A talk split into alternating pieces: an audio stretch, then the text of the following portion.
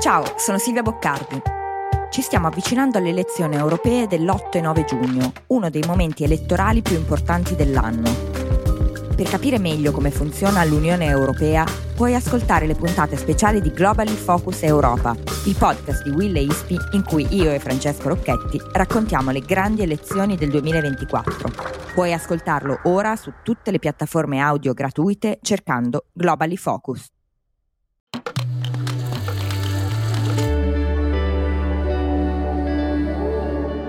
Cora.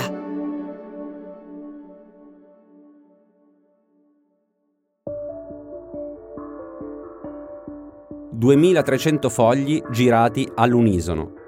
È il rumore che mi è rimasto più impresso la prima volta che ho ascoltato l'inizio dei lavori di un congresso del Partito Comunista Cinese. Nella grande sala del popolo in piazza Tiananmen a Pechino, 2300 delegati seguono in silenzio il discorso del segretario generale. C'è tutta una ritualità antica nel congresso del Partito Comunista Cinese. Sembra che il passaggio dalla Cina imperiale alla Repubblica Popolare sia stato solo una casualità della storia. A 101 anni, quello cinese è il partito comunista più longevo di tutti e con 90 milioni di iscritti è anche il più grande. Anche se è un po' difficile pensarlo dopo le elezioni italiane del 25 settembre 2022, è come se un'Italia e mezza fosse iscritta al Partito Comunista Cinese.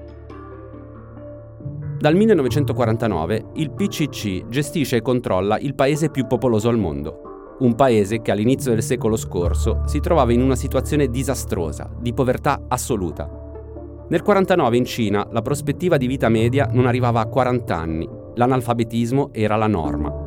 Oggi la Cina è una delle più importanti potenze del pianeta. E il Partito Comunista è ancora lì, Ogni cinque anni rinnova i suoi vertici, lancia i suoi slogan, pianifica la sua attività, ma soprattutto si assicura la propria sopravvivenza. Il prossimo 16 ottobre, al ventesimo congresso del partito, la posta in palio è molto alta, perché la Cina deve affrontare una serie di problemi interni e una situazione internazionale piuttosto complicata. Al congresso vengono nominati i vertici politici del paese, il segretario generale, cioè il capo, il Comitato Permanente del Politburo, al momento composto da 7 persone, il Politburo, composto da 25 persone, e il Comitato Centrale, attualmente di 204 membri. Sono gli organi politici che decidono tutto e che dicono agli organi governativi cosa fare, sia in politica interna sia in politica estera. Il meccanismo è apparentemente dal basso. Il comitato elabora, il Politburo discute, il segretario decide. Ma in realtà con Xi Jinping questa collegialità, come veniva chiamata fino al 2012, sembra svanita. Xi Jinping decide tutto, gli altri si limitano a ratificare. Durante il rito del congresso la Cina si ferma. La sicurezza nella capitale raggiunge livelli di allerta massima. Quest'anno il mondo aspetta di sapere se il leader in carica, Xi Jinping, per la prima volta nella storia del partito otterrà un terzo mandato alla guida del paese. Negli ultimi decenni si era consolidata una regola non scritta. Il segretario stava in carica per dieci anni, poi lasciava spazio alla nuova classe dirigente. Questa volta però ci si aspetta un cambiamento di portata storica e quello che succede dentro la Cina determina sempre quello che la Cina fa fuori. Sono Simone Piranni e questo è Altri Orienti, un podcast di Cora Media. Ogni settimana vi raccontiamo cosa succede in Asia e come cambia un continente che determinerà anche il nostro futuro.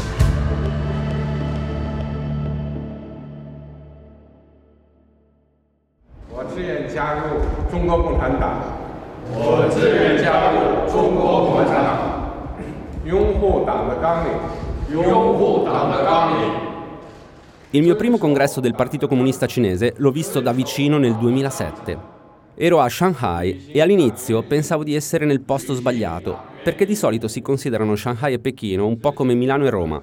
Una, Shanghai, è la capitale economica, l'altra, Pechino, quella politica. In realtà non ero neanche granché preparato. In Cina c'ero appena arrivato e un anno prima delle Olimpiadi di Pechino tutto il paese era in fermento. Non ero ancora abituata alla velocità dei processi cinesi, succedevano troppe cose tutte insieme.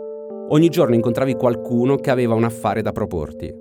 sembrava di essere in una centrifuga e a Shanghai, nel sud della Cina, sembrava che nessuno volesse dedicarci troppo tempo alle cose politiche. Non eravamo mica Pechino. Alla fine, un po' per caso, ho deciso di rimanere lì. Tanto più che quel congresso, si diceva, doveva essere un congresso di transizione, senza particolari colpi di scena. La Cina all'epoca cresceva del 10,7% e per almeno altri due anni sarebbe cresciuta a doppia cifra. Con una progressione economica così, la politica sembrava contare poco, come fosse un ornamento. Questo mi infastidiva un po', devo dire che c'ero rimasto male. La politica in Cina sembrava non esistere, non interessava a nessuno. Le cose quell'anno, però, andarono diversamente, perché in quel congresso ci fu una vera novità. All'interno del comitato permanente, cioè il gruppetto di uomini politici più potenti della Cina, venne inserito l'allora segretario del partito di Shanghai, un funzionario che in città conoscevano tutti. Si chiamava Xi Jinping. Sono andata a rileggere cosa avevo scritto all'epoca e cosa avevano scritto i principali quotidiani internazionali, giusto per avere conferma di quanto sia complicato predire qualcosa in Cina.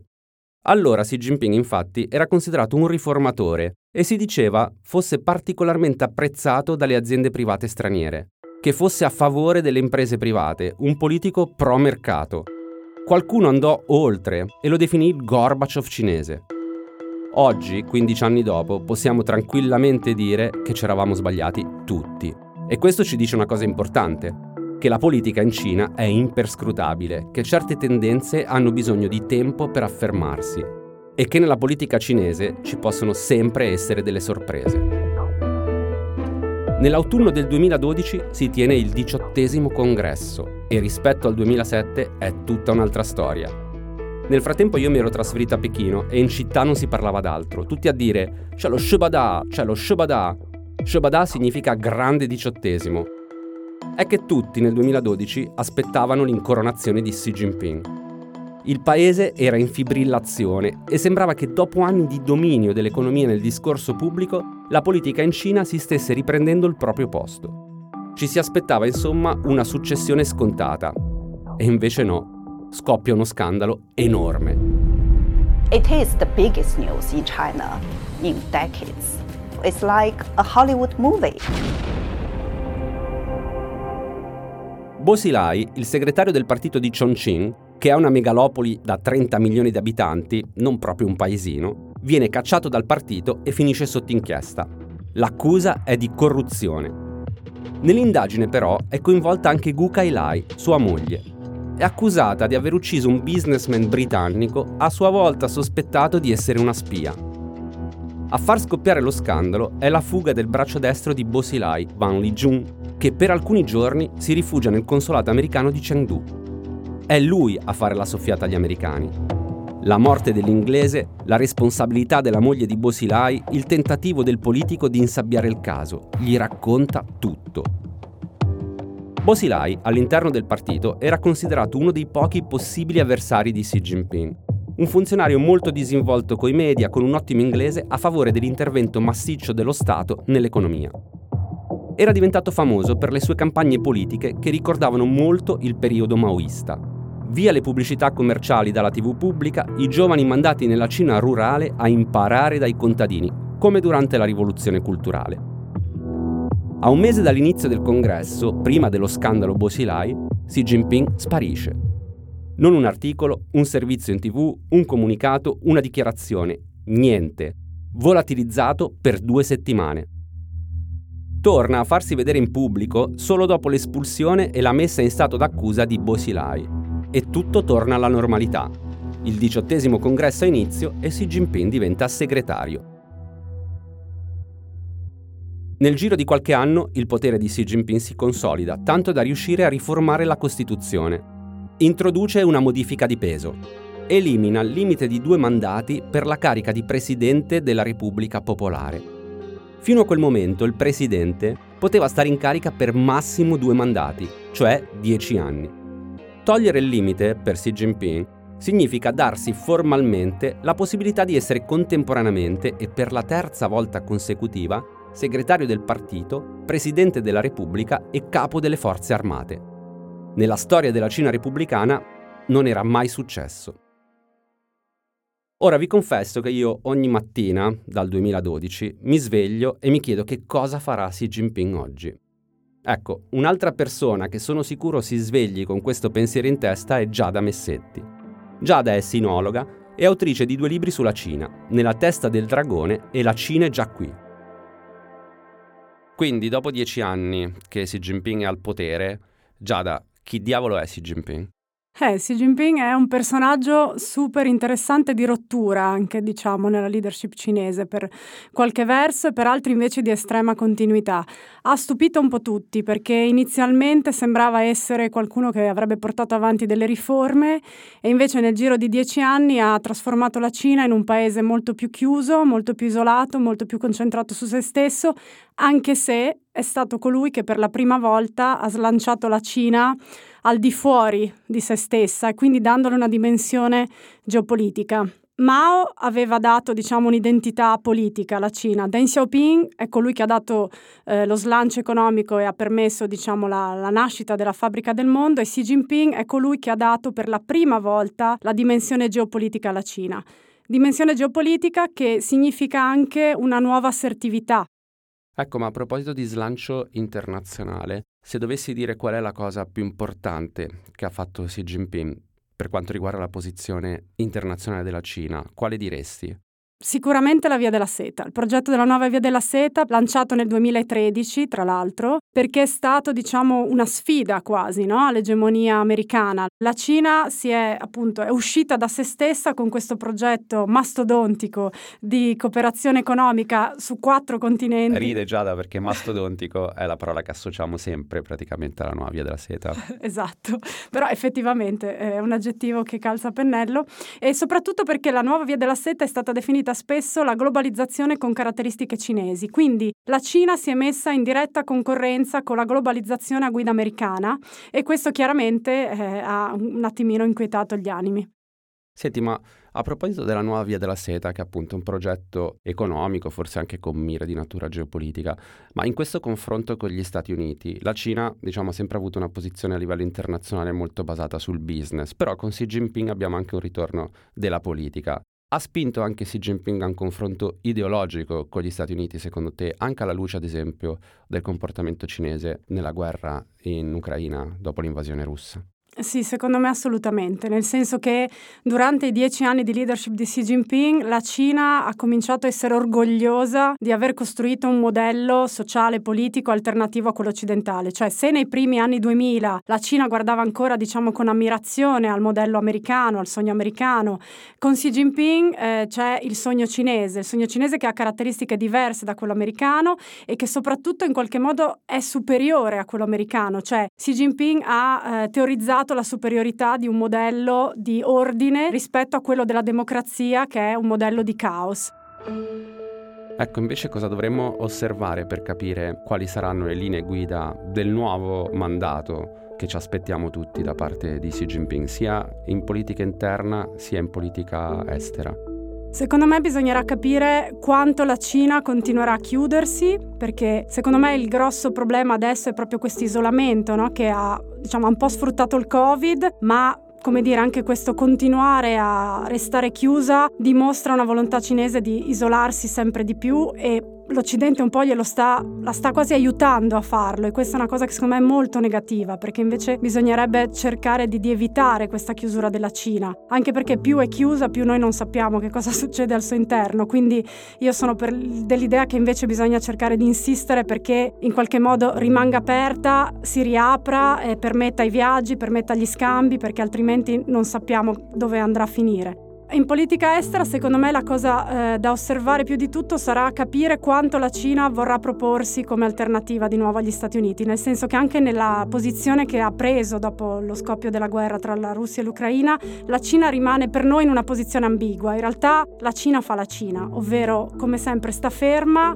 osserva e cerca di sfruttare le pendenze delle situazioni, no? cioè per avere diciamo, il, il massimo vantaggio con il minimo sforzo. E cosa sta facendo in questo periodo? Si sta proponendo a tutti i paesi che la Cina definisce dimenticati dall'Occidente come una guida alternativa e in alcuni casi questo suo essere un, una proposta di fattore di stabilità alternativa invece a un fattore di instabilità come gli Stati Uniti, la Nato, prende. Quindi anche con questo noi dovremo fare i conti e capire quanto la Cina insisterà su questo punto.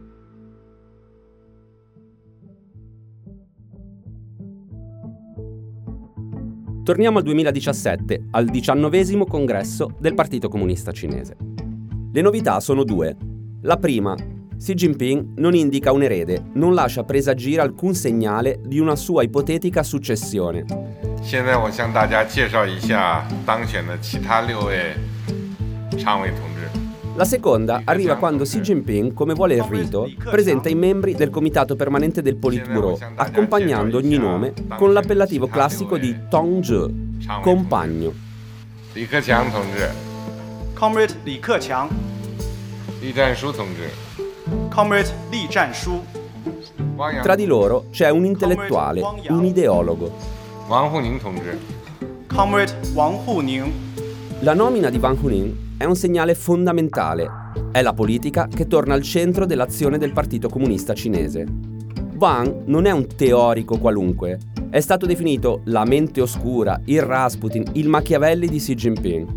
Viene dato come molto vicino al cosiddetto neo-autoritarismo ed è considerato una specie di spin doctor degli ultimi tre leader cinesi. I vertici del partito cambiavano, ma lui c'era sempre.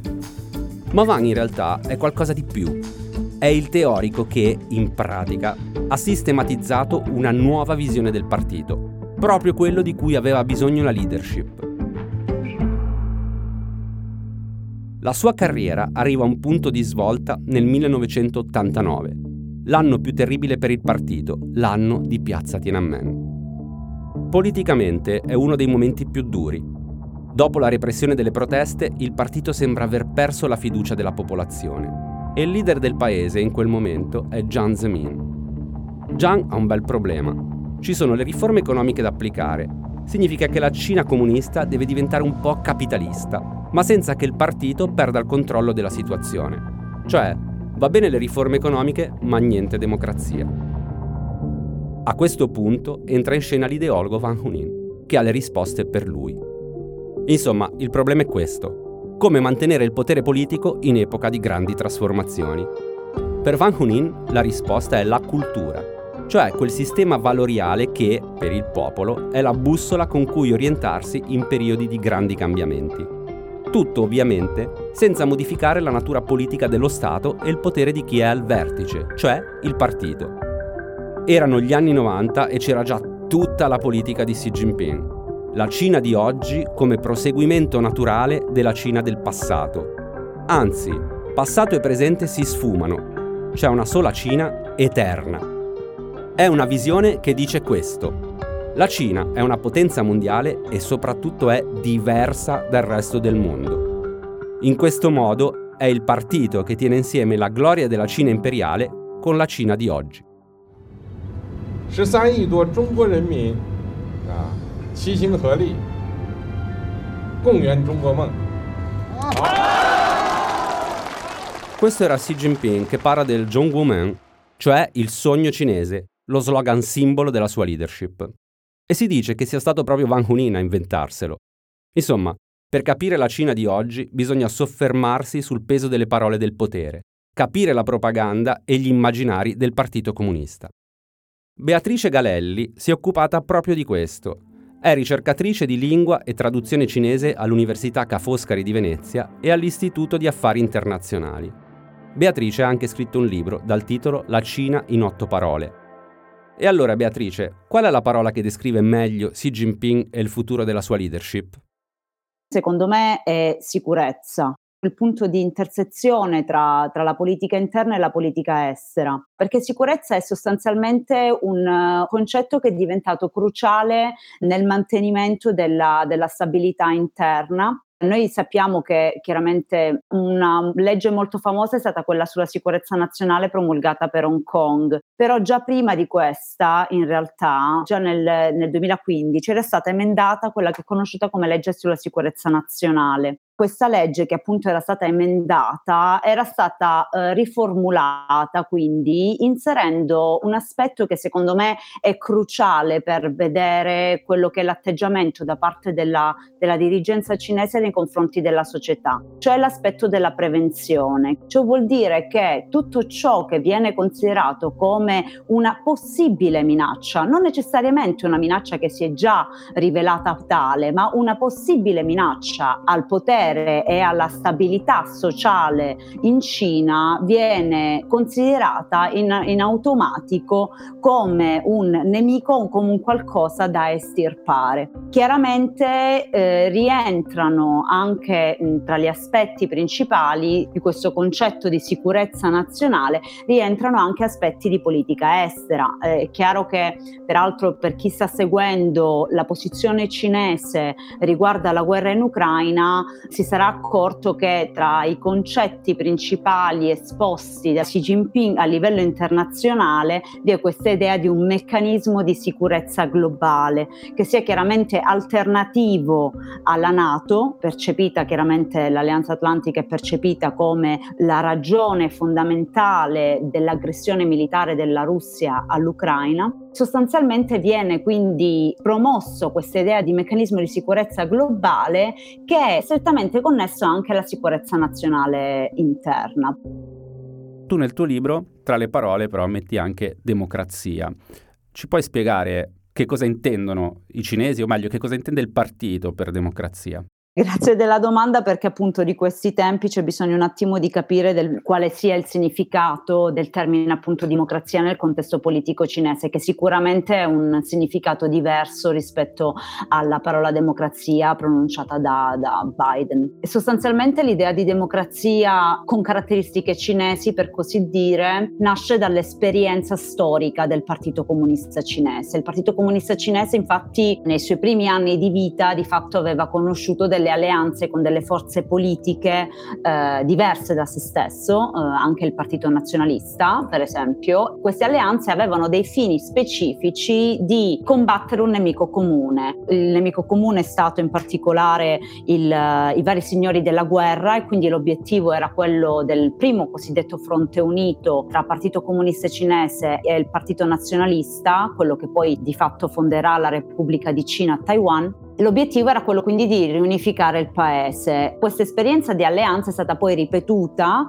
in occasione dell'invasione giapponese, quindi per combattere di fatto l'invasore giapponese il Partito Comunista Cinese si era di nuovo alleato con delle forze politiche diverse. Ecco, da questa esperienza quindi di dover creare delle alleanze per perseguire degli obiettivi comuni nasce questa idea di democrazia, democrazia che sostanzialmente poi viene consolidata all'interno della struttura dello dello Stato cinese nella conferenza politico-consultiva del popolo cinese, dove appunto risiedono dei partiti, anche un partito democratico, dei partiti politici veri e propri, eh, che però hanno il compito di dare sostanzialmente dei consigli al Partito Comunista Cinese.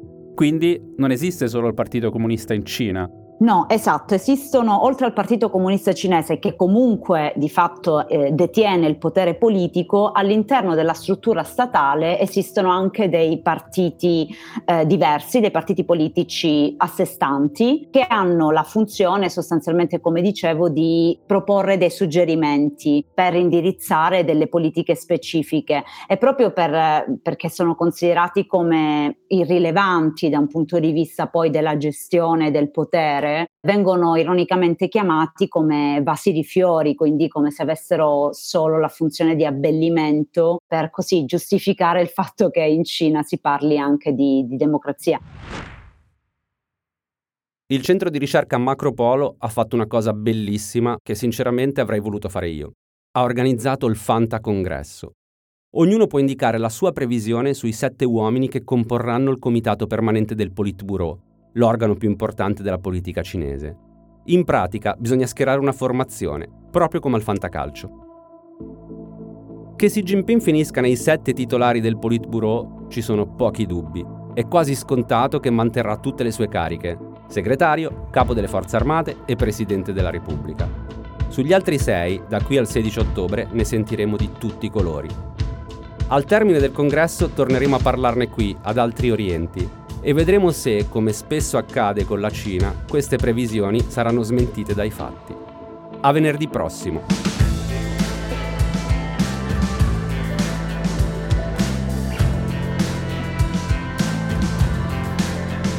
Altri Orienti è un podcast di Cora Media, scritto da Simone Piranni e Matteo Miavaldi. La cura editoriale è di Francesca Milano. La post-produzione e il sound design sono di Daniele Marinello. La supervisione del suono e della musica è di Luca Micheli. Il producer è Alex Peverengo.